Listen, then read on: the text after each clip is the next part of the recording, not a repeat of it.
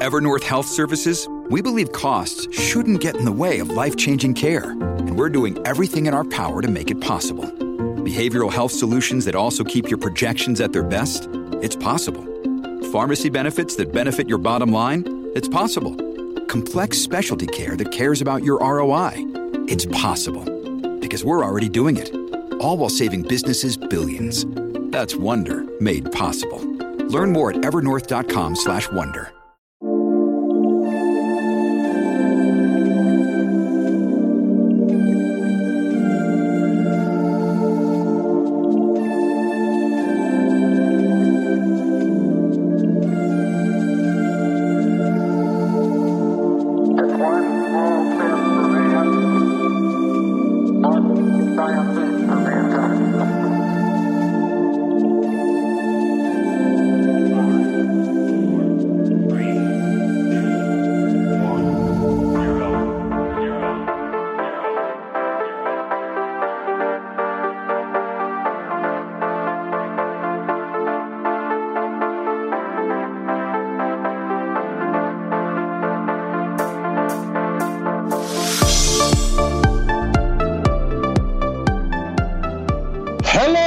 listeners, and welcome to Ohio Mysteries. This is our 10 minute mystery edition, a little slice of intrigue in the middle of your week. I'm your co host, Steve Yoder, and with me is our storyteller and journalist, Paula Schleis. Hi, everybody. You know, for most folks, home is a sanctuary, a place where you feel safe. Other things may be going on in the big bad world, but home is often the place where you can go to get away from it all. So it can be particularly unsettling when the big bad comes to your house to find you. And on a bitter, snowy night in 1985, someone came for Denise Chance. Denise lived in Springfield, Ohio. That's in Clark County, a little closer to Dayton than Columbus. She was born to mom Linda and dad Ben. They weren't together anymore. Her dad lived in Indianapolis. Her mom lived in the family home with Denise's two younger siblings, Dina and Ben. Denise herself had just moved out about 10 days earlier. She was 18, a recent graduate of Kenton Ridge High School, and she was eager to assert her independence. Denise worked at a local nursing home. She loved being with older people. She would even go back to the home on her days off to take a resident out to lunch. And that paycheck enabled her to accept an offer from a family friend, 27 year old Vicky. Denise often babysat for Vicky, and Vicky asked Denise if she'd like to move in with her to a new house she was going to rent. Denise could get a break on her share of the rent by helping with the kids. And so after the holidays, they all moved into the home on Erder Drive. Denise took a room that was renovated from part of the garage. Denise also had a boyfriend, Roger Stevens. The two of them were even talking about marriage. Denise was really looking forward to becoming a mother someday. Ten days after moving into her new place, on January 7, 1985, Denise decided to take her brother Ben out for an early birthday celebration. It was a Sunday. Ben was turning 15 in another week, and Denise knew he loved to play pool. So she took them to a place called Forest Lake Fishing and Camping Game Room. During the evening, a couple of guys paid some unwelcomed attention to them. They were teasing Ben about a glove he was wearing and making advances to Denise. It was uncomfortable. They exchanged some words, and then Denise and Ben decided to leave. At about 10 p.m. or so, Denise dropped Ben off at home and chatted with her mom for a bit.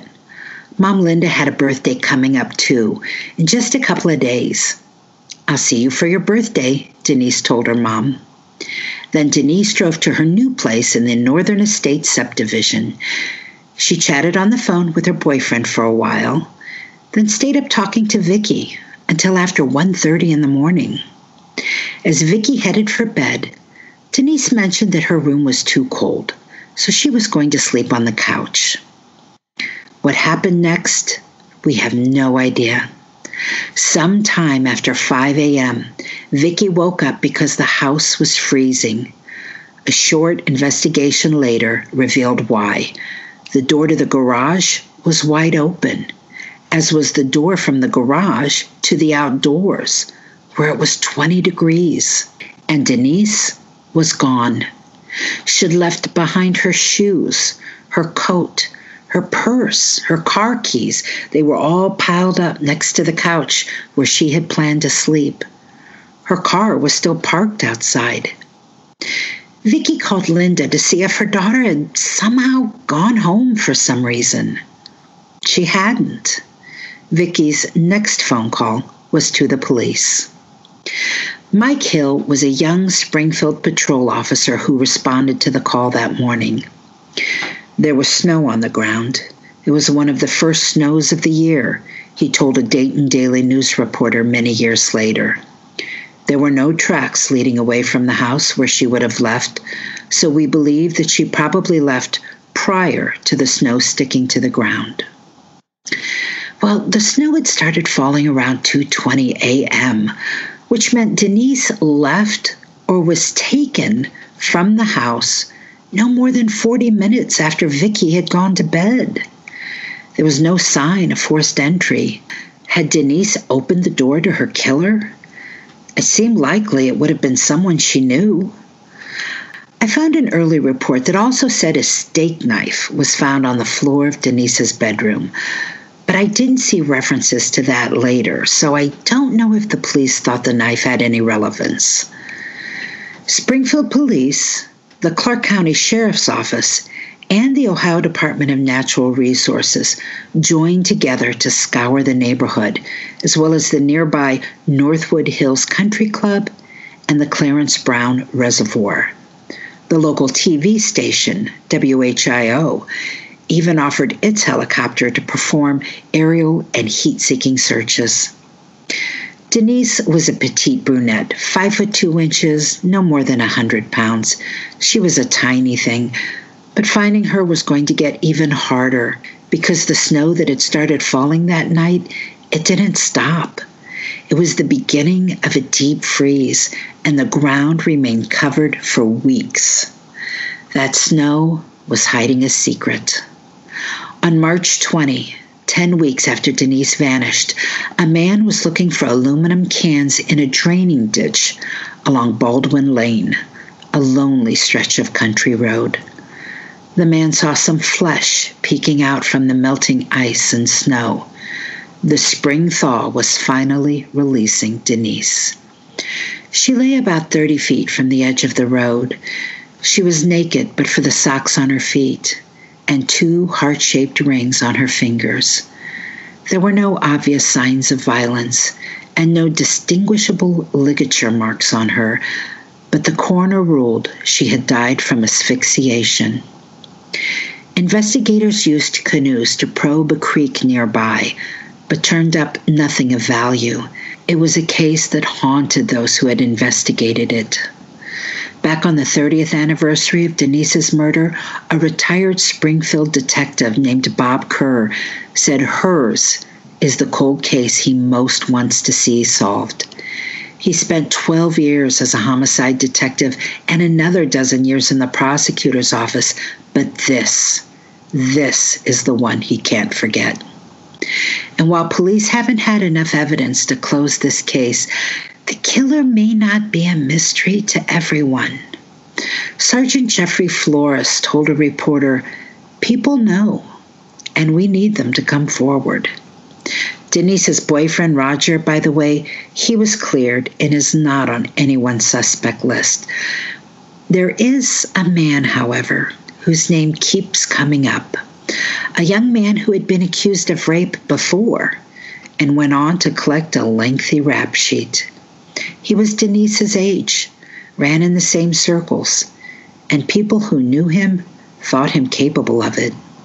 He died a couple of years ago, but there have been suggestions that if he did it, he did not act alone. Over the years, authorities have made cryptic comments, Detective R.W. Jordan fielded a telephone call from someone recently who started talking about things they knew that night, things that raised eyebrows. The retired detective, Kerr, he referred to there being some evidence that police had, and that they just needed the right person to step forward and put the last piece in this puzzle. And there apparently was some DNA collected in the case which was only tested a few years ago. The only reference to this that I could find said the DNA came back inconclusive. Despite all the rumors, the suspects, the theories, none of it has come to anything. Denise's murder changed life for everyone who knew her. Her sister Dina, who was 11 when she was killed, said her sister's case has consumed her. For a long time, she feared her own 18th birthday. To her, 18 meant death and violence. She told the Dayton Daily News she was even afraid to have children. She didn't want them to turn 18. But she did have children.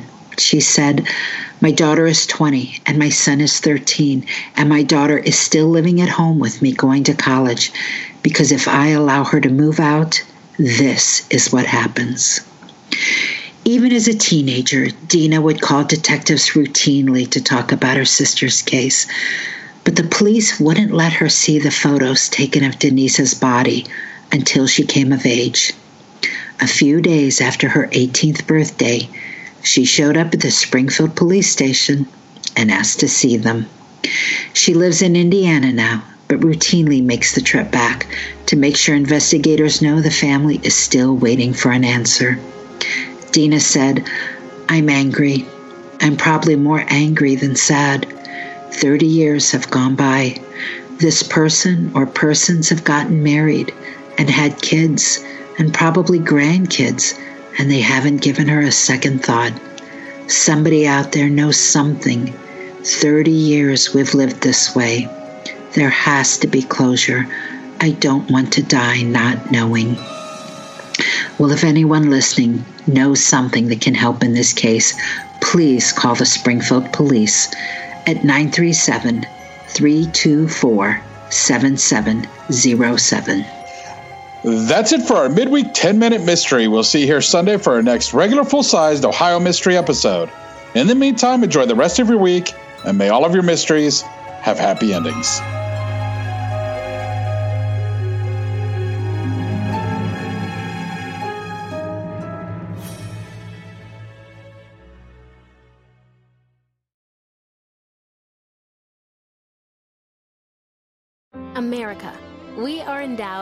Our Creator with certain unalienable rights life, liberty, and the pursuit of happiness.